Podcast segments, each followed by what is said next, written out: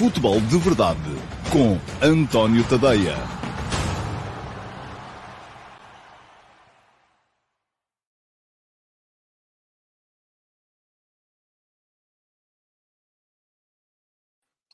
Ora, olá, muito bom dia a todos e sejam muito bem-vindos à edição número 748 do Futebol de Verdade. Hoje para vos falar do que foram ontem os jogos das equipas portuguesas na Liga Europa e na Liga Conferência. O Sporting empatou em casa com o Midtjylland 1 a 1, jogo muito pobre por parte da equipa do uh, Sporting, salvo no último lance da partida com um golo de Coates. É verdade que até aí o Sporting tinha tido mais ocasiões para marcar, mas de qualquer maneira isso não invalida que tenha feito um jogo de facto uh, pobrezinho.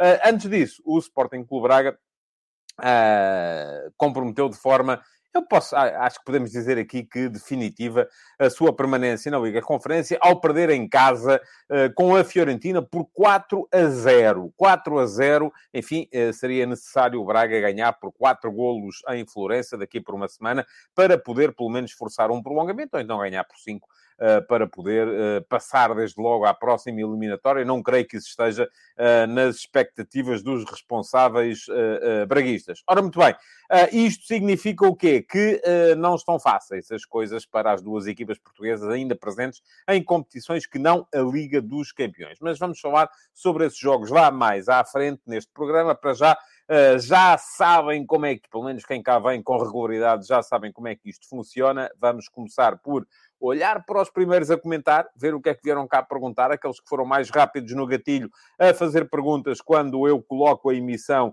no YouTube, que é sempre por volta do meio-dia, meia hora antes de começar. Depois, responder à pergunta na MUS, que é a pergunta escolhida entre todas as que foram colocadas na emissão gravada do Futebol de Verdade de ontem no meu canal de YouTube e uh, estavam lá uh, hoje outra vez cerca de 30 comentários, portanto deu para escolher um. Uh, e, por fim, depois então entrar na atualidade, falar-vos aqui da atualidade nos ataques rápidos e fazermos a, a, análise então a esses dois jogos de ontem, ao Sporting Clube Braga Fiorentina e ao Sporting Midtjylland, um, a fechar o programa. Portanto, Primeira questão, já sabem qual é. Vou colocar aqui a passar uh, em rodapé o endereço do meu Substack, é tadeia.substack.com. É lá que eu escrevo. Há textos novos todos os dias. Quem quiser subscrever, faça favor.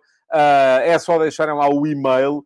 Uh, não têm que pagar, há subscrições gratuitas, uh, não têm também acesso a tudo. Quem fizer uma subscrição gratuita uh, recebe apenas os textos para subscritores gratuitos, recebe o primeiro parágrafo de todos os textos. Quem quiser fazer uma subscrição premium, que vos custa 5 euros por mês, ou então, se quiserem fazer a versão anual, 50 euros por ano, uh, têm acesso a tudo aquilo que eu escrevo e ainda ao meu canal de Telegram, onde uh, estão os textos lidos por mim em áudio, portanto, para não terem que gastar tempo do vosso precioso dia a dia uh, a ler, podem ouvir e ainda acesso ao meu servidor de Discord, uh, onde vamos discutindo futebol e outras coisas também. Mais uma novidade que eu tenho para vos dar.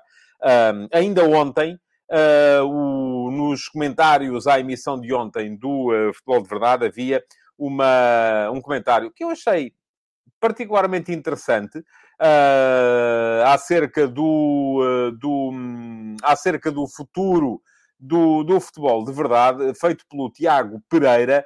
Uh, e o Tiago Pereira vinha, inclusive, a dar ali algumas sugestões para aquilo que pode vir a ser o futuro do programa. Ora, eu respondi-lhe por lá, mas vou Uh, e já tinha isto pensado, e vou, em março, fazer uma consulta a todos os subscritores do meu Substack, através de um Google Forms normal, para que Uh, por lá me possam dizer então o que é que vocês querem ver no futuro do futebol de verdade. Porque há aqui duas correntes claras. Uma delas para, para, para que continue a ser um programa tal como é neste momento, um programa interativo. Eu acho que a grande força do programa é a sua interatividade.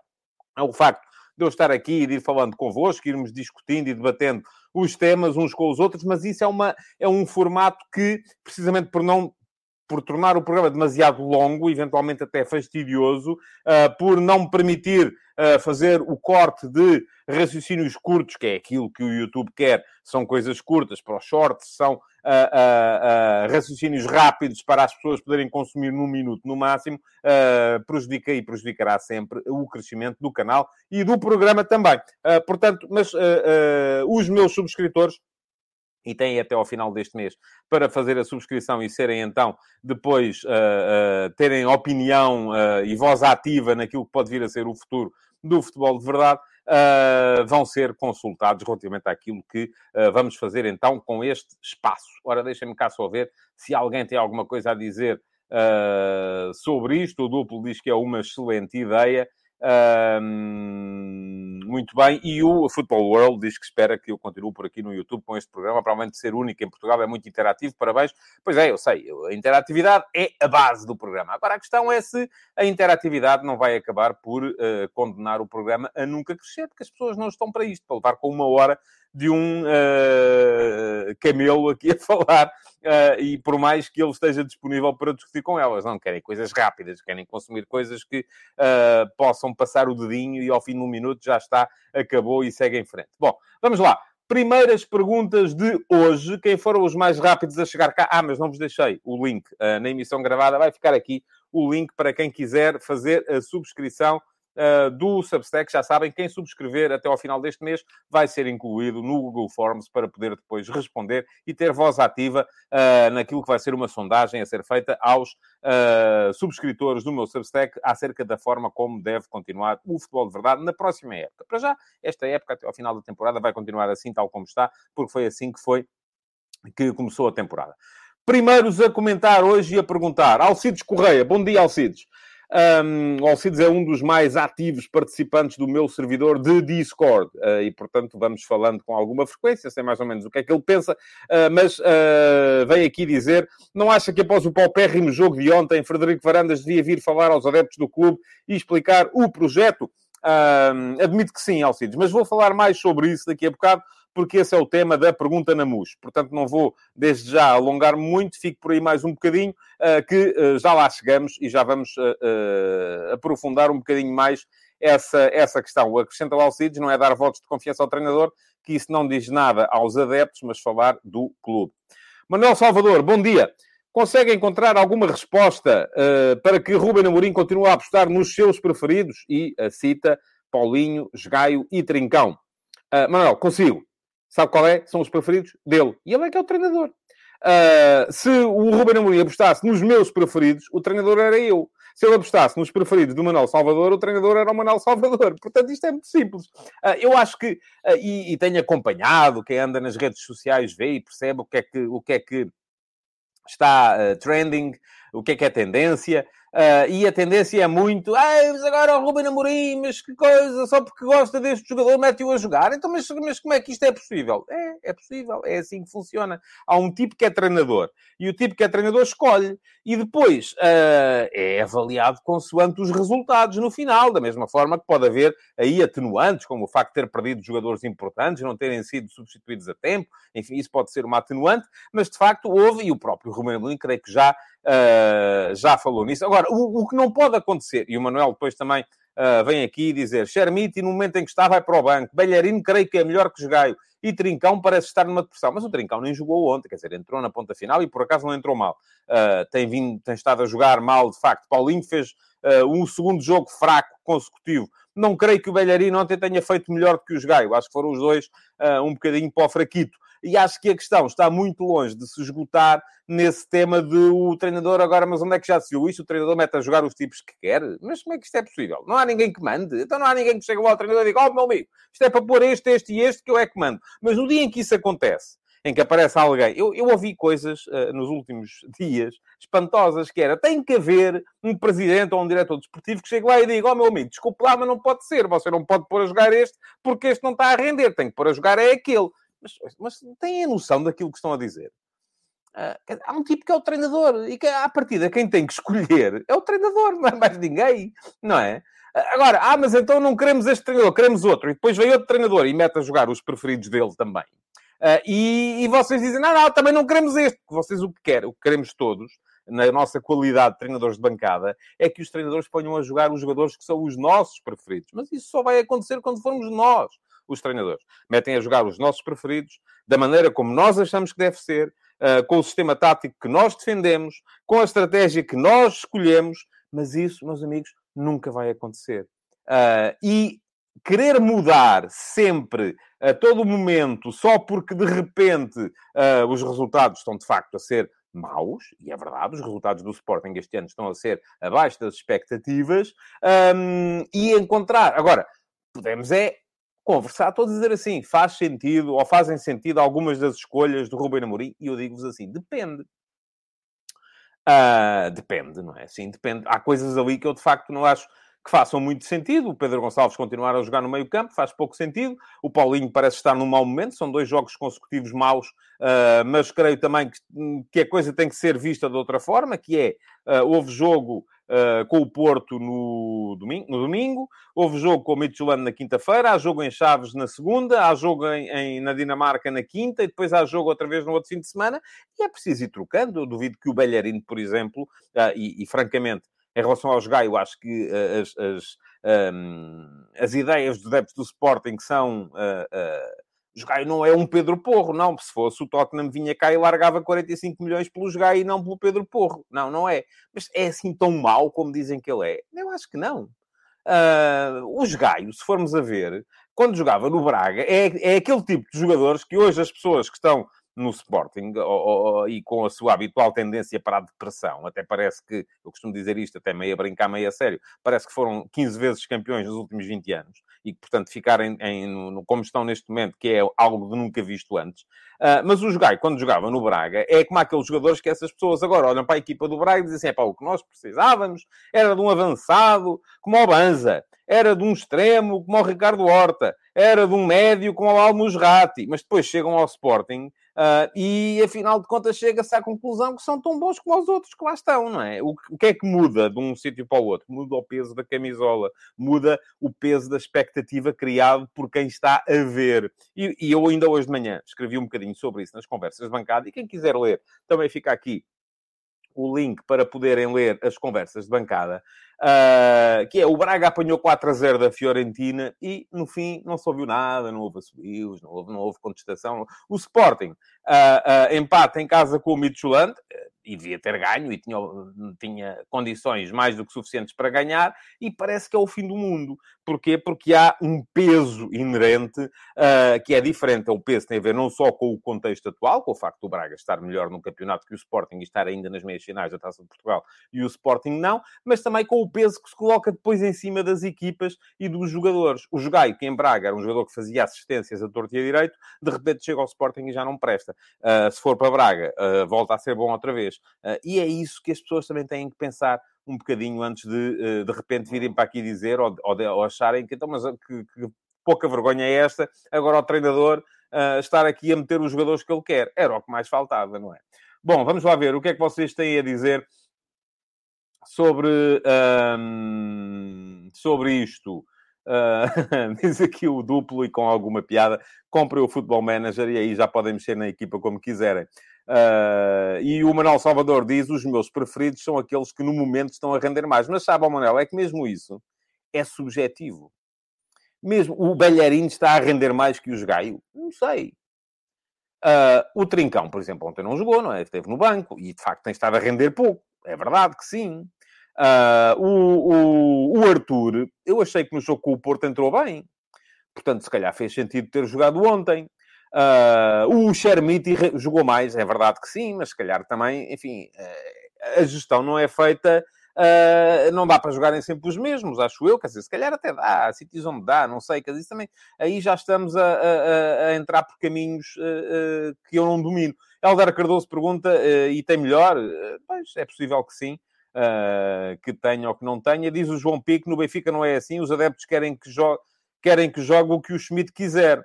Uh, se ele quiser pôr o Zé Ruela, a gente concorda. Ah, ah, ah. Pois é um bocado isso, quer dizer, e, e, se calhar o Ruben Amorim há dois anos até podia pôr o João Pique e a mim a jogar que uh, uh, estava tudo bem. Porquê? Porque estava a ganhar.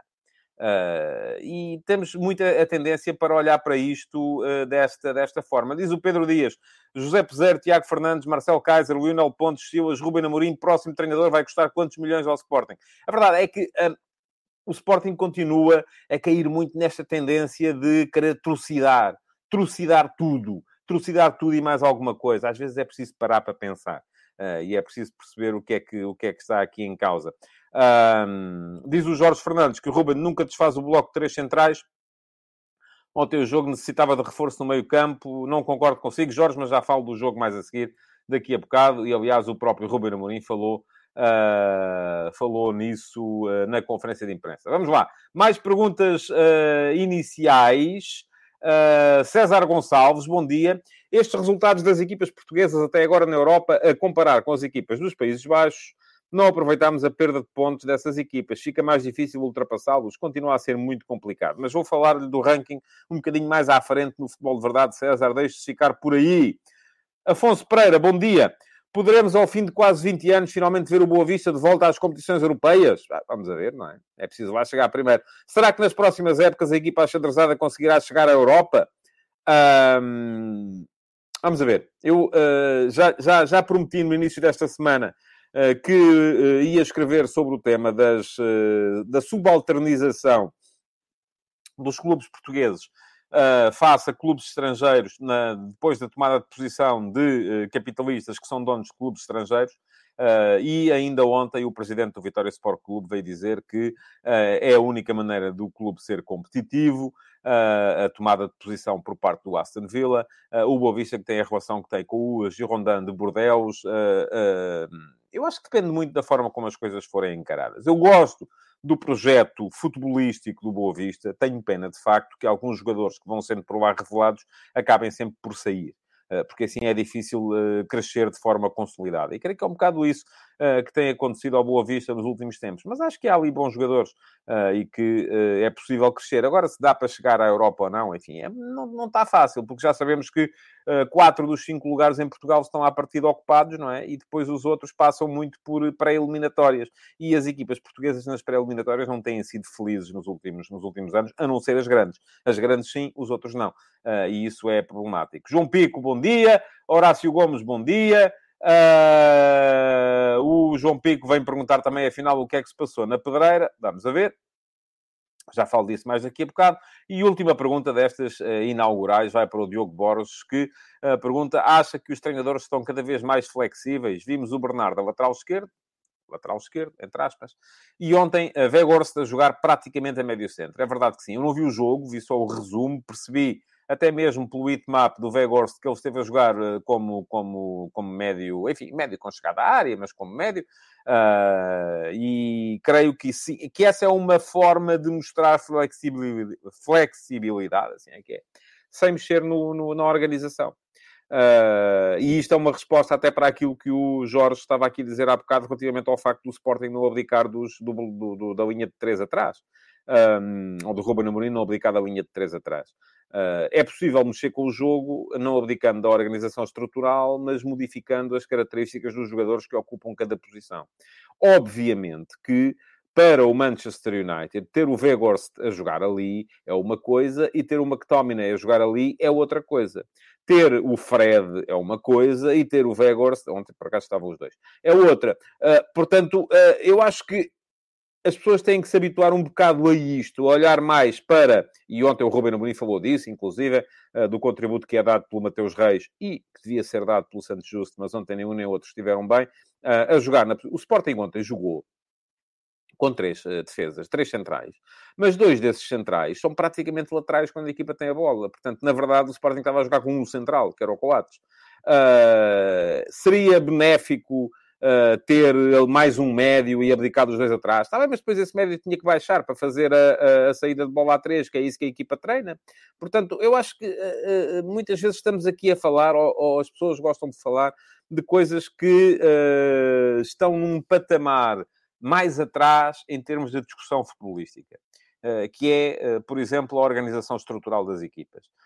Muda muita coisa? Hum, se calhar não o fundamental aqui são, de facto, os comportamentos.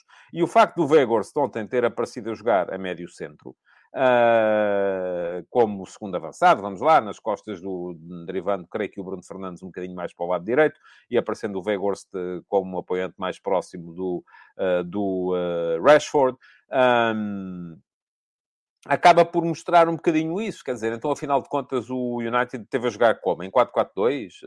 Eu acho que não, por, por tudo aquilo que vi, analisado foi 4-1-4-1. Uh, com o Casemiro atrás da linha de médios e depois com o Rashford claramente como, como, como avançado. E mesmo o 4-1-4-1 será diferente se tiver um, dois extremos uh, puros uh, ou se tiver um jogador como o Bruno Fernandes, que nunca será um extremo puro a jogar a partir da faixa. Outra questão, o Barcelona, como é que jogou? Um, já vi duas, duas eu, conforme vos disse, não vi, não vi, não vi o jogo. Vi apenas a, a, a, o resumo e vi, e vi e li algumas análises que foram publicadas. Mas já havia a ideia de que o Barça jogou em 4-3-3 eh, e jogou em 4-3-3 com o Pedri mais eh, como médio interior direito e com o Gavi como, como extremo esquerdo, com o Rafinha a jogar como extremo direito, mas também já havia escrito que, afinal de contas, o Barcelona jogou em 4-4-2 com o Pedri a jogar como médio direito e o Gavi a jogar como médio esquerdo com o Rafinha a vir muito da direita para o meio. Uh, outra coisa diferente, e os centrais do Barcelona, que ontem foram o Cundé e o Marcos Alonso, são dois laterais. O Cundé é lateral direito, o Marcos Alonso é lateral esquerdo. Jogaram os dois como centrais, um, com o uh, Araújo a partir da direita, a fazer se calhar a linha de três algumas vezes, e com o Jordi Alba a partir da esquerda e a dar profundidade naquele corredor onde a equipa não tinha extremo, porque quem lá estava era o Gavi. Portanto, é, o facto de olharmos aqui um bocadinho para as organizações estruturais e acharmos que as equipas só mudam quando se mudam as organizações estruturais, é estarmos aqui, uh, uh, tal como vos disse há bocadinho, a discutir futebol. Um, não é um, é uma série de patamares mais abaixo daquilo que deve ser a verdadeira discussão, uh, que é em que medida é que a flexibilidade a que o Diogo aqui uh, alude uh, muda as equipas sem que elas mexam nas organizações estruturais? É evidente que o uh, City joga de forma diferente se quem faz aquela posição de falso lateral esquerdo for o Bernardo Silva, como é diferente se for o, o, o Nathan Ake, é diferente se for uh, quando era o Cancelo, uh, e é diferente se for o, se lá aparecer, também já apareceu, o Stones, ou se lá aparecer o, o, o próprio Akanji, que creio que também já terá jogado por ali. Portanto, é tudo muito diferente. Em termos de organização estrutural, não, é a mesma coisa. A mesma questão. É muito diferente para o Manchester United ter o Weghorst a jogar ali ou ter o McTominay. É uma coisa completamente diferente. Da mesma forma, é muito diferente uh, para o Sporting, por exemplo, uh, porque é disso que estamos a, a falar também, jogar ali com Santos Justo, Coates e Mateus Reis, ou jogar, por exemplo, com o Luís Neto, Coates e Gonçalo Inácio. Tem nada a ver, porque são o, o, o Santos Justo e o Mateus Reis são jogadores que crescem com bola, que assumem quase uma função de defesas laterais. O Gonçalo Inácio só pode fazer isso se for à esquerda e mesmo assim faz pouco, porque é um jogador que se impõe mais pelo, pelo passo progressivo do que pela condução. E isto faz com que uh, haja grandes diferenças uh, em termos daquilo que é o futebol das equipas, mesmo sem se mexer na organização estrutural. Muito bem. Coisas que vocês tenham a dizer sobre este tema. E vou tirar daqui o comentário do Diogo Borges. Uh, diz aqui o Pedro Ferreira, Laporte joga muito nessa posição e, na minha opinião, é mais completo que o Ake. Esqueci-me do Laporte, uh, inclusive. Uh, e diz o Pedro Ferreira, Gavi é claro que é um extremo tipo Otávio no Porto, mas a base era um 4-3-3 pronto, está bem, é o tal híbrido 4-3-3, 4-4-2, uh, que o Porto costuma fazer com o Otávio a partir da meia-direita e que o Barça terá feito ontem com o Gavi a partir da meia-esquerda. Diogo Borges diz, é curioso como de um jogo para o outro o Xavi trocou a posição do Cundé e do Araújo. É verdade. Uh, o Araújo passou de central para lateral direito, o Cundé de lateral direito para central. Uh, são dois jogadores que podem fazer as duas posições, mas isto acaba por, por mostrar que é possível mexer. O Pedro Santos, com a sua costela germanófila. Pedro, vou-me meter consigo sempre que você vier aí com exemplos da Bundesliga. Um, vem cá dizer que o Pavar no Bayern é central a defender, encosta como lateral quando ataca e o médio do seu lado funciona como extremo. Ora, aí está. Que era uma coisa que fazia o Braga do Carvalhal, por exemplo, com, com o Sequeira e com o Galeno. O Braga do Carvalhal, na época passada, uh, era uma equipa que rodava pela esquerda. Porquê? Porque sem bola o Sequeira fazia terceiro central, o Galeno fazia lateral esquerdo, o Ricardo Horta encostava a médio esquerdo. Com bola, o Sequeira subia como lateral, o Galeno passava para extremo e o Ricardo Horta vinha para dentro. Portanto, havia ali um efeito de inclinação para um dos lados que permitia que o extremo esquerdo aparecesse mais dentro.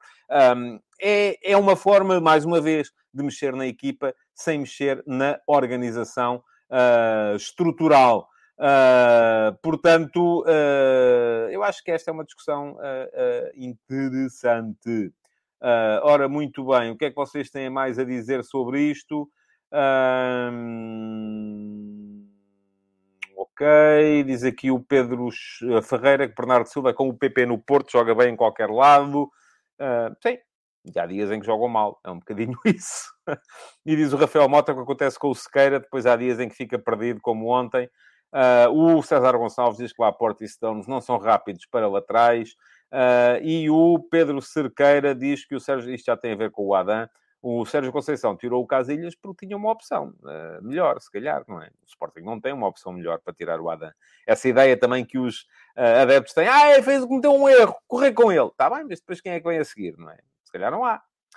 Bom, uh, vamos lá. Vamos passar à pergunta na que já vamos com 26 minutos de programa, ainda não começamos com as coisas que têm que ser. Pergunta na MUS de hoje vem do uh, Bruno Pinheiro. Olá, Bruno, bom dia. Eu já tinha prometido ao uh, Alcides, uh, que ia falar deste, deste tema, porque já o tinha escolhido como pergunta na MUS. Após mais um desaire do Sporting, em que penso ser evidente que o problema não é a falta de qualidade, mas a falta de estabilidade emocional, refletida tanto na incapacidade de concretização das oportunidades criadas, não é o único aspecto onde isso se nota, mas é o mais visível, como na comunicação, cada vez mais repetitiva do Rubem Amorim. Por acaso ontem achei que não foi nada repetitiva, achei que a conferência de imprensa foi muito boa. Porque também as questões vão sempre no sentido do mau momento dos João Brancos, etc. Não acha que já era tempo de o presidente do Sporting vir a público, ao lado do treinador, numa conferência de imprensa, reforçar a posição do treinador e a confiança na equipa, a conferir estabilidade à equipa? Grande pergunta, cumprida, pelo menos, Bruno. Ah, acho. E eu vou, e acho, e quando digo acho, uh, uh, sei perfeitamente duas coisas que podem contribuir no sentido contrário. E passo a explicar. A primeira, não sou nada partidário de ter os presidentes a falar de futebol. Nada, nunca. Uh, geralmente os presidentes só aparecem a falar de futebol quando é para criticar a arbitragem. Uh, e geralmente é para dizer as neiras. Uh, por isso mesmo, e muitas vezes as pessoas vêm aí e dizem, ah, e tal, o presidente devia vir manifestar a sua confiança no treinador para que não sei. Não acho nada disso. Raramente acho isso. Aliás, já esta pergunta uh, que, o, uh, que o Bruno aqui faz já tem vindo a ser colocada por muitos de vocês há muito tempo. Uh, mas e eu até aqui sempre achei que não. Porque os presidentes estão lá para, outras, para outro tipo de coisas, não é? Para vida habitats, para, para, para, para, a imprensa, para a comunicação social, essa coisa dos votos, é como diz aqui um bocado o, o Vítor Cardoso, os votos de confiança em Portugal e mete reticências a seguir, é isso, mas para quê? Quer dizer, mas agora tem que. Uh, não, não, não. E diz aqui o Bruno Dias também, o Ruben Amorim renovou. Pois está, é isso mesmo. Portanto, sim. Agora, esta é uma das coisas que eu, que eu tenho, uh, eventualmente, para dizer que não, não vale a pena. A outra coisa que eu tenho para dizer que não, não vale a pena, é que, por mais que o homem venha falar, uh, quem lá está uh, com uh, saudosismo do, do, do, do antigamente, vai continuar a estar com o saudosismo do antigamente e vai continuar a aparecer, a assobiar, a mostrar lenços brancos e a vir comentar posts de Facebook. Uh, imaginem que esta semana, até porque o Rui Costa cantou, tive que levar com uma série de gente a, a, a, comentar os meus posts no Facebook, no Twitter, a dizer: Ah, pois é, este já pode ser presidente adepto, o outro não podia. Pronto, há as pessoas que estão e continuam arraigadas e agarradas ao antigamente, vão continuar a estar. Por mais que o presidente venha explicar que é isto, ou que é aquilo, ou que é aquilo outro, eles vão continuar a achar que não, que é como tinha, como tinha que ser. A única coisa que tinha que mudar era mudar uh, a pessoa que manda. E, portanto, isso aí eu respeito, acho que sim. Uh, acho que não é de todo essa a questão. Agora, e portanto, Varandas, se vier a falar, não vai convencer ninguém. porque quem se quer deixar convencer já se deixou convencer e quem não se quer deixar convencer não se vai deixar convencer. Ponto final. Vai continuar a ser igual. Vão continuar a achar a mesma coisa. agora, o que eu acho que é importante é haver alguém, de facto, a explicar coisas que são, do meu ponto de vista, básicas, mas que eu tive que as perceber por mim próprio, ninguém me as explicou. E que têm a ver com aquilo que é o projeto do Sporting. Eu, eu, eu vi coisas tão extraordinárias como uh, gente que fala nas televisões, que escreve nos jornais, Uh, gente que uh, tem responsabilidades na endoctrinação das massas, porque depois as pessoas que, que, que são vocês, os adeptos, uh, muitas vezes aquilo que eu digo aqui, que as pessoas dizem nos programas de televisão, acaba por entrar na vossa, na vossa cabeça, e não é por nada, não é, não é, mas acaba por funcionar um bocadinho para vos moldar também um bocadinho a opinião. E eu vi gente com responsabilidade a dizer que Uh, que não, que não pode ser, como é que é possível? O Ruben Amorim agora não quer um ponta de lança e não, se, e não há ponta de lança. Tem que haver um ponta de lança. Alguém. Tem... Lá está, aquela coisa do treinador não sabe. Quem sabe, quem sabe somos nós. Nós é que temos que dizer como é que ele quer montar a equipa. Portanto, alguém tem que o obrigar a ter um ponta de lança. Mas depois, se o Chermiti não joga, como é que é possível? Não joga o Chermiti. Agora imaginem que tinha vindo o ponta de lança. Não é? Não jogava o Chermiti. Como é que era? Não se promove os jovens, não há aposta na formação. Portanto, as pessoas continuam a estar muito uh, uh, arraigadas ao, ao, ao, ao, momento e à, e à contestação pela contestação. Uh, e isto, esta questão do projeto, da questão de que no Sporting é fundamental haver escassez de meios, porque se não houver escassez de meios não há promoção, ainda no outro dia, e aliás numa conversa muito interessante a propósito do texto que eu escrevi sobre o João Mário nas conversas de bancada. E vou deixar aqui o link para quem ainda não leu, porque hoje tenho aqui, mais uma vez, links a sobrar. Alguém dizia, pois, mas o, o, só não se percebe é porque é que o Sporting não ficou com o João Mário, quando depois foram gastar dinheiro em aquisições duvidosas, como o Alexandrópolis e como... E lá está. Se calhar alguém tem que explicar. E alguém tem que explicar que a razão pelo qual o Sporting não ficou com o João Mário, aliás, foram duas, uh, foi, primeiro, o que custava o salário, era incomportável para, para as finanças eh, do, do, do Sporting, mas até me podem dizer, ah, está bem, mas se calhar era mais barato ficarem com o João Mário do que irem comprar este e aquele e aquele e aquele. Certo? Até admito que sim. Embora depois criasse um problema em termos de balneário, porque não dá para ter um tipo a ganhar 20 e os outros a ganhar 5. É impossível. Uh, mas a razão fundamental nem sequer foi essa. A razão fundamental foi porque se houvesse João Mário, não tinha havido Mateus Nunes. E não havendo Mateus Nunes, não havia venda de Mateus Nunes. E o Sporting sentirá neste momento que para o seu projeto poder avançar é preciso ainda fazer mais-valias durante alguns anos. Uh, e, lá está, não havendo escassez, não há mais-valias. Porquê? Porque quem está para se afirmar nunca se vai afirmar.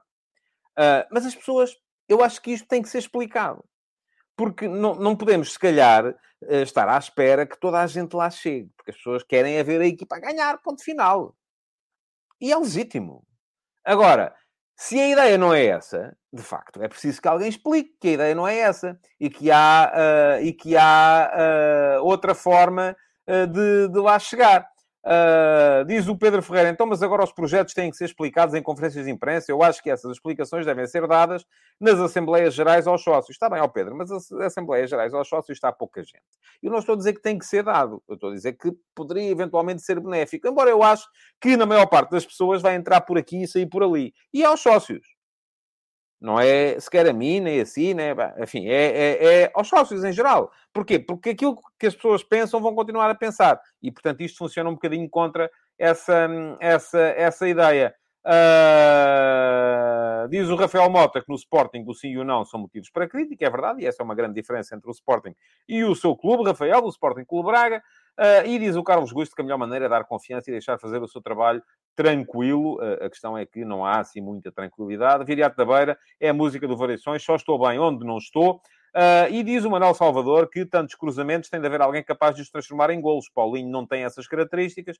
Um jogador com as características de Slimani já as tem. Aliás, foram uh, uma carregada de golos que o Slimani tem marcado depois de sair do Sporting. Aliás, eh, acho até que nem sei, vai ganhar a, bo a botador, já marcou os suficientes para ganhar a botador este ano e no ano que vem. O Slimani foi um grande jogador em 2016.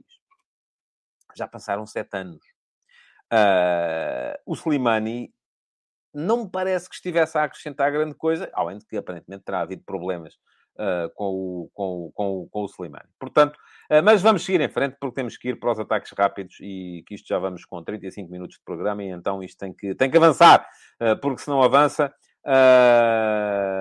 não, há, não há maneira. Estava só aqui a ver, diz o Pedro Almeida, qual é a dúvida sobre o projeto do Sporting? Já foi explicado muitas vezes os adeptos é que temem não aceitar que o clube não tem as condições financeiras de outros clubes. Não é tanto isso, Pedro, acho eu.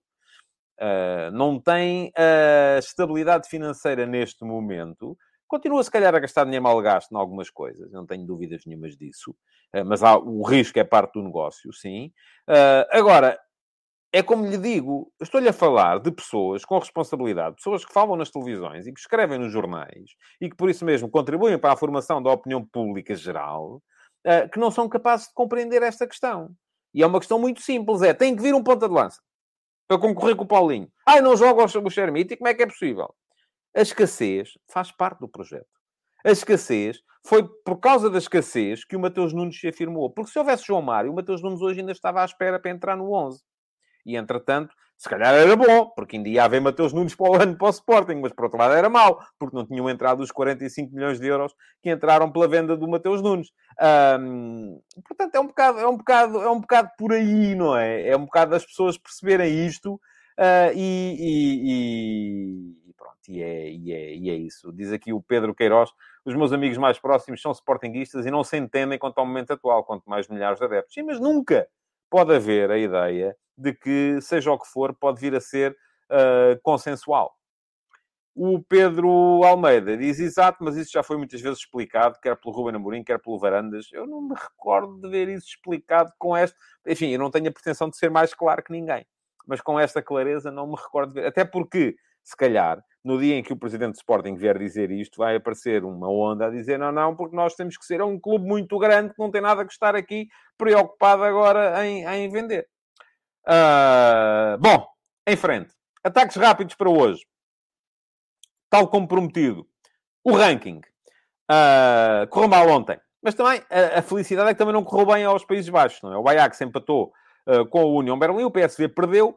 Uh, portanto, uh, os Países Baixos fizeram exatamente os mesmos pontos do que uh, Portugal ontem, com a vantagem para Portugal ter feito pontos também com a vitória do Benfica em Bruges na, na quarta-feira. Portanto, ganhámos aqui, aproximámos-nos um bocadinho dos neerlandeses, continuamos em sexto lugar, 2,684 pontos, mas um, com esta nuance. Até admito que o Ajax venha a ser eliminado pela União Berlim, empatou em casa, 0 a 0, vai jogar fora. Vai ser um jogo muito complicado para o Ajax. O Ajax não está propriamente uh, num grande momento.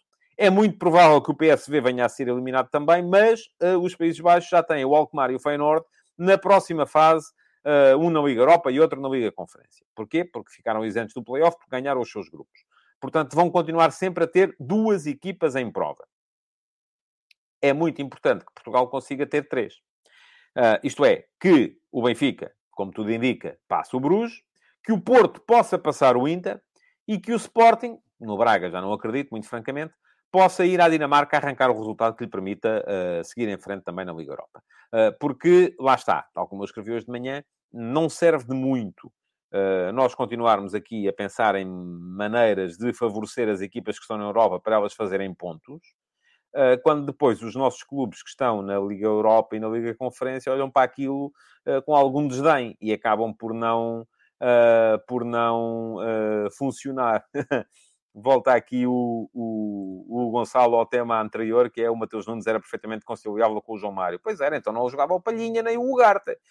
Decidam lá como é que querem fazer isso, não é? Porque não, não, não só jogam 11 e, e claro que era conciliável. Pois era. Até podia, mas não ia acontecer. Uh, ora, mas estávamos a falar do ranking. Diz o José Neto, convém que o Feyenoord apanhe uma das equipas mais fortes no playoff da Europa League, uh, valendo o mesmo para o AZ na Alkmaar na Conference. É verdade que sim. Uh, e o, o, o, o, Luís Mendes veio aqui também dizer os Países Baixos são de dividir os pontos por menos equipas, ou seja, um ponto ontem para eles é melhor que para nós. É verdade que sim. Bom, neste momento, como é que está o ranking? Primeiro, Inglaterra, 103.284. Segundo, Espanha, 89.284. Terceiro, Alemanha, 79.731. Quarto, Itália, 72.497. Um, e estes quatro estão bem à frente, não vão ser apanhados tão depressa. Quinto lugar, a França. Eu acho que com uma série de bons anos, aliás, no ano passado chegámos a estar uh, à frente da, da França. França, 59,997. Uh, sexto, o Países Baixos, 56,900. Sétimo, Portugal, 54,216. É muito importante, tal como vos digo, uh, conseguir manter três equipas nas competições europeias na próxima fase. Jogos de ontem. Uh, a Liga Europa foi, e esta Liga Europa este ano está, está fantástica. Tivemos esse Barcelona-Manchester United, 2 a 2, uh, um grande jogo, segundo diz quem, quem viu, eu só vi mesmo o resumo. Excelente empate do Nantes uh, em Itália contra a Juventus, a mostrar que a Juventus pode estar melhor, mas afinal, se calhar ainda não está assim tão bem. A Roma do Zamorim perde na Áustria com o Salzburgo, mas atenção a este Salzburgo, eu continuo a achar que o Salzburgo é sempre das equipas mais temíveis para que uma equipa portuguesa possa apanhar, uh, seja em que condições for. Excelente o empate do União Berlim uh, com o Diogo Leite, em grande, segundo rezam as crónicas também, 0 a 0 a jogar fora com o Ajax na, na Holanda. e, além disso, a vitória do Mónaco. Bom, foi um, foi um bom dia para os franceses. Vitória do Mónaco em Leverkusen, 3 a 2, e o Sevilha a aviar o PSV Eindhoven por 3 a 0. Portanto, em princípio, também já está um bocadinho mais lá do, do outro lado. Quanto à Liga Conferência, um patamar claramente abaixo, além da goleada apanhada pelo uh, Sporting Clube Braga em casa da Fiorentina, 4 a 0. Os outros sete jogos só deram 6 golos. Foram uh, 6 vitórias por 1 a 0 e um empate a 0. Portanto, parece-me que está um patamar claramente abaixo. Vamos ver o que é que dá uh, este, este, esta Liga Conferência. Deixem-me só chamar a atenção aqui para este superchat do Gaming is Life, a dizer que o que está mal é a falta de gostos no programa e para vos lembrar uh, que uh, convém meterem um like aí. É clicar em cima do thumbs up, lugar para cima. E, além disso, já que lá vão, uh, façam-me também outra coisa, que é subscrever o, subscrever o canal. Uh, e podem fazê-lo aqui. Vou deixar aqui depois também um link para poderem uh, fazê-lo. Uh, se subscreverem o canal, é só clicar em cima do botão que diz inscreve-te aqui. Uh, se subscreverem o canal, ativem também as notificações para poderem ser avisados sempre que eu entro em direto uh, e para, dessa forma, poderem ser dos mais rápidos a colocar as vossas perguntas no início do programa. Ora bem, parece que estamos aqui com um problemita uh, de ligação. Neste momento, não percebo como, porque estou com cabo, isto é tremendo, mas agradecia que me dissessem se está uh, a correr bem ou não aí em termos de imagem e de som. Uh, e com isto, Uh, nem vou falar da jornada de fim de semana, porque ainda há jogos de ontem para falar. Enfim, só dizer-vos aqui, neste fim de semana, volta à Liga. Sábado a Porto Rio Ave. Uh, domingo há Sporting Clube Braga Aroca. E segunda-feira Chaves Sporting e Benfica Boa Vista. Uh, mais um jogo nesse horário fantástico das nove e um quarto da noite, que é mesmo para quem gosta de se deitar à tarde e com certeza não precisa de se levantar cedo no dia a seguir. Uh, mas, enfim, é a liga que temos. Uh, eu, por mim, não, não, não, não acho, não acho grande piada. Mas continuarei sempre a dizer que não acho piada nenhuma. Vamos em frente. Ataque organizado de hoje para vos falar dos jogos de ontem, dos jogos das equipas portuguesas uh, na eh, Liga Europa e na Liga Conferência. Uh, muito brevemente, para vos falar do Braga-Fiorentina. O Braga apareceu na sua versão mais, aparentemente mais competitiva por estes dias, com três médios, Almusrati e Racites e o André Horta. Uh, com o Yuri Medeiros, uh, que saiu cedo ontem no jogo de ontem, acabou por ser um fracasso a utilização do Yuri Medeiros de um lado, o Ricardo Horta do outro, do ponta de lança, que foi o Abel Ruiz. Uh, mas, de qualquer forma, foi um Braga que teve sempre muitas dificuldades com a pressão intensa que a Fiorentina fazia à sua saída de bola. Aliás, é uma coisa que eu tenho vindo a reparar, é que as, as o comportamento das equipas portuguesas face à pressão está a começar a ser sofrível em algumas circunstâncias. E o do Sporting Clube Braga ontem foi sofrível, mesmo com dois centrais que à partida são uh, fortes uh, uh, na, na, saída de bola, como era o Tormena, que aliás acredito tenha sido escolhido por causa disso, e o Niakate, que é um central que eu, ao qual eu até acho, acho graça, com dois laterais, e o Victor Gomes é um jogador que joga bem por dentro também, Uh, o Braga nunca conseguiu uh, levar o jogo para o meio-campo adversário, teve quase sempre o jogo no seu meio-campo. Na primeira parte fez dois remates, há um bom remate do Niakate e há depois uma situação promissora desperdiçada pelo Abel Ruiz, mas uh, quem esteve por cima do jogo foi sempre a Fiorentina. Marcou, mesmo no final, na primeira parte, uma excelente uh, finalização do Luka Jovic. Um, e depois, com a expulsão do Tormena, expulsão justa, diga-se de passagem, uh, acabou por ser o a debacle total da equipa do Sporting Clube Braga e a questão era mesmo só perceber onde é que aquilo ia parar. Parou nos 4 a 0, uh, com dois golos do Arthur, dois golos do Jovic, foi uma exibição imperial da Fiorentina e estamos a falar da 13 terceira classificada da Série A italiana. Portanto, vou dizer-vos aqui outra vez, acho que o Braga tinha condições para conseguir fazer muito melhor, mas a questão é que correu mal, correu mal desde o início. houve uma, houve uma uh, incapacidade total do Sporting Clube Braga para reagir àquilo que eram as condições em que o jogo foi uh, sendo disputado. Uh, e o que é que vocês têm a dizer sobre isto? Ah, diz aqui o Emanuel Barbols e é verdade. Terça-feira muita gente não trabalha o que vale. Pois, mas olha, eu cá trabalho mesmo. Aqui não há feriados.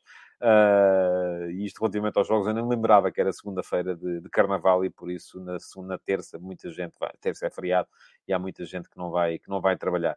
Diz o Gonçalo Ferreira que o Braga é inexplicável tão mal consegue ser na Europa, e o Filipe Carvalhal, uh, que eu já creio que não tem nada a ver com o Carlos Carvalhal, mas se tiver, diga aí, se é primo, afastado, uh, a dizer que o Braga de Carvalhal, portanto, do seu primo, não era muito consistente na Europa uh, do que o Braga, ou não era mais consistente, creio que era isso, mais consistente na Europa do que o Braga de Arturo Jorge. Uh, depende. Uh, o Braga de Arturo Jorge começou por ser consistente. Aliás, acho que a época do Braga foi de mais a menos. não foi só na Europa, foi um bocadinho em tudo. Diz o Rafael Mota, um jogo muito fraco da nossa parte de início ao fim. Parece-me que este jogo seja uma exceção, até as condicionantes foram todas desfavoráveis. Uh, e o Pedro Almeida diz é natural, isso relativamente ao comportamento das equipas portuguesas face à pressão, porque os grandes jogam quase sempre contra blocos baixos no campeonato, de exceção aos jogos entre eles. Enfim, às vezes há equipas que tentam ir lá à frente buscá-los, mas eh, é, é, de facto. É de, facto, é de facto raro. Estou-me a rir aqui do Ricardo Conceição, que vem fazer psicologia invertida. Não ponham like, lol. Uh, muito bem. E pergunta ao Paulo Lourenço como é que o 14 da Liga Italiana se linda o terceiro da nossa Liga. Não é fácil de entender, de facto. Uh, o João Costa veio queixar-se de uma certa inação do Arthur Jorge e o Pedro Almeida diz que o Braga devia ter tentado aguentar o 0-1 depois da expulsão. Assim, a eliminatória está resolvida e está, de facto, uh, acrescenta ao Rafael Mota que foram erros infantis e desleixo.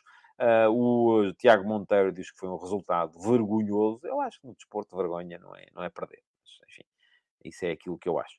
Uh, e o Gaming is Life diz que Tormenta tem de mudar estes comportamentos. Ontem enterrou um bocadinho a equipa, sim, é verdade, sim, senhores. Bom, uh, arrumada a questão de Braga, vamos passar ao Sporting e àquilo que foi uh, o uh, Sporting Midtjylland. Deixem-me só dizer-vos que depois de ver o jogo fiquei ainda mais convencido daquilo que disse aqui ontem. Acho que este Midtjylland está mais fraco do que aquele que se apresentou no início da época uh, na pré-eliminatória da Champions contra o Benfica. E agora é aquela parte em que vocês chegam, ah, pois e tal, o Benfica é melhor porque ganhou e o Sporting é pior porque não ganhou. Não é nada disso que eu estou a dizer. Cada jogo é um jogo, cada momento é um momento. Uh, o Sporting já empatou com o Benfica, já goleou o Braga, o Braga já goleou o Braga duas vezes, o Braga ganhou ao Benfica, o Benfica ganha. Enfim, portanto, enfim, não vamos por aí. Isso não tem nada a ver. Não é isso que, uh, que estamos aqui a, a, a, a discutir. Agora, parece-me que este Midtjylland está de facto mais fraco do que aquele que, que, que, veio a Lisboa e que depois perdeu também com o Benfica na Dinamarca um, no início da temporada. Um, em relação às escolhas do, uh, do, do Ruben Amorim para a equipa uh, inicial. Voltou o Gaio em vez do Belharino. Creio que é uma questão de gestão física. Sim, Belharino estava há muito tempo sem jogar. Não pode, de repente, começar a fazer 90 minutos em cima de 90 minutos. Acho que o Belharino é a eh, melhor opção do que o Gaio. Não acho que o Gaio seja tão mau como, de repente, toda... De repente, não. É uma coisa que já dura meses. Uh, toda a gente acha. Uh, é um jogador sólido. não é um Pedro Porro. Não. Aliás, volto a dizer, se fosse... Uh, o Tottenham tinha vindo buscar o Gaio, não tinha vindo buscar o Pedro Porro.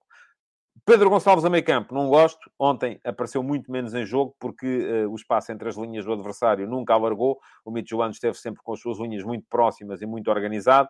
Uh, entrada do Arthur. Eu acho que não há uma boa solução para ali neste momento na equipa do Sporting. Uh, Trincão tem estado mal, o Arthur, o próprio Edwards ontem pareceu mais preocupado em ganhar penaltis do que em, em, em fazer jogadas. Paulinho, a titular em vez de Chermiti, mais uma vez, creio que pode ter havido ali uma ideia do uh, uh, Ruben Amorim, porque sabe que Sabe que precisa dos dois. E precisando dos dois, o outro está bem. Este jogo com o Mitchell se calhar era um jogo de ataque continuado em permanência. Se calhar era um jogo que fazia sentido ter o Paulinho para tentar recuperá-lo do ponto de vista uh, anímico. Só que aquilo que foi a resposta do, do Paulinho foi, foi, foi pouco, é? foi escasso, foi, foi pouquinho. Uh, Paulinho tocou um bocadinho mais vezes na bola do que tinha tocado no jogo contra o Porto, mas continuou a estar muito, muito pouco em jogo. Aliás, continua a ter dificuldades até para fazer aquilo que ele fazia bem, que era uh, baixar em apoio e tabular com os médios, se calhar também porque os médios são outros. Uh, com Morita, se calhar a conversa seria, seria, seria outra. Uh, agora, é verdade, o, o, perante este 4-5-1 do, do, do Midtjylland, Uh, o Sporting mesmo assim podia ter e devia ter chegado ao gol. fez uma exibição fraquíssima ao Sporting, uma insistência em cruzamentos, quando... Isso é que eu não entendo, quer dizer, eu entendo perfeitamente a opção do Ruben Amorim uh, não querer jogar com um ponta de lança daqueles clássicos que estão lá só para empurrar porque era um jogador que participa, mas agora, se não tem esse ponta de lança, faz zero sentido a equipa continuar a cruzar, a cruzar, a cruzar, a cruzar, como fez ontem. Ah, mas, de resto, pareceu-me que vários jogadores aqui desligados, pouco, parecia pouco foco, parecia, não sei, parecia que não estavam lá. Uh, parecia que não, não, não. O Santos Justo foi um exemplo, já mostrou muito mais. O Mateus Reis, outro exemplo. O Pedro Gonçalves, pouco em jogo. Uh, o Nuno Santos a perder passes. Enfim, toda a gente ali uh, muito, muito, muito, muito, muito desligada. mesmo assim, o Sporting teve ocasiões mais do que suficientes para sair na frente. Aliás, olha-se para o XG para o índice de gols esperados do jogo uh, e o normal seria este jogo ter acabado com 3 a 0.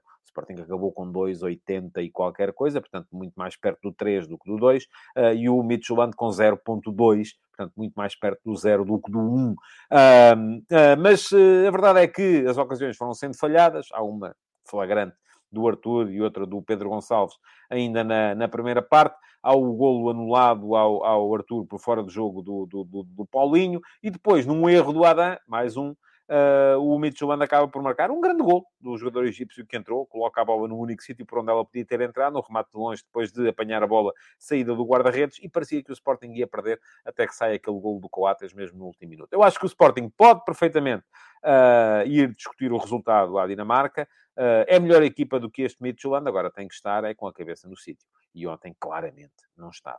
E isto não tem a ver só com aquilo de que eu falei, creio que falei aqui ontem, que é o facto dos jogadores chegarem, verem o estádio despido, uh, verem a subir, verem... Enfim, não tem só a ver com isso. Eles têm, têm a ver muito com aquilo. E eu acho que ontem a conferência de imprensa do Ruben Amorim foi muito interessante porque explicou uma coisa que muita gente também não tinha pensado e não se tinha percebido. É que estes jogadores até podem ter experiência, e alguns deles já vão tendo, mas não têm esta experiência, a experiência da contestação. É uma coisa que eles entraram, alguns, muitos deles na equipa principal, e o Sporting foi campeão. Na segunda época, o Sporting não foi campeão, mas ganhou a taça da Liga, fez uma boa carreira na Liga dos Campeões, uh, uh, acabou a época com os mesmos 85 pontos da primeira temporada, portanto, não houve assim grande contestação, e este ano finalmente está a haver contestação à equipa. E isto para eles é algo que eles nunca conheceram e, portanto, vão ter que se habituar a jogar com estas, eh, com estas condições.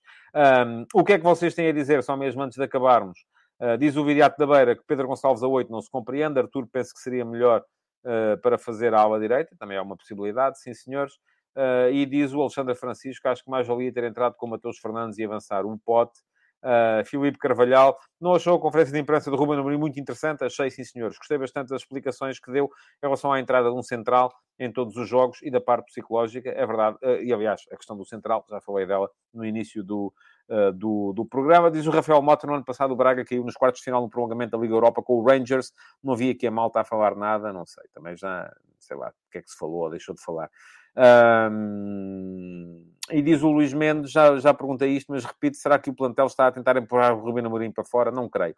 Eu acho que essa coisa dos jogadores quando não rendem é porque não querem, é uma coisa que, muito francamente, não, não, não conheço essa, esse tipo de, de situações, a não ser em casos muito, muito, muito, muito, muito episódicos. Bom, estamos a chegar ao final. Queria agradecer-vos por terem estado aí. Lembrar-vos mais uma vez para deixarem o vosso like, para se inscreverem no canal uh, e para ativarem as notificações uh, para serem avisados sempre que eu entro em direto. Amanhã é sábado e por isso não há futebol de verdade, mas segunda-feira cá estarei mais uma vez uh, para vos falar dos jogos do fim de semana. Até lá e um bom fim de semana para todos.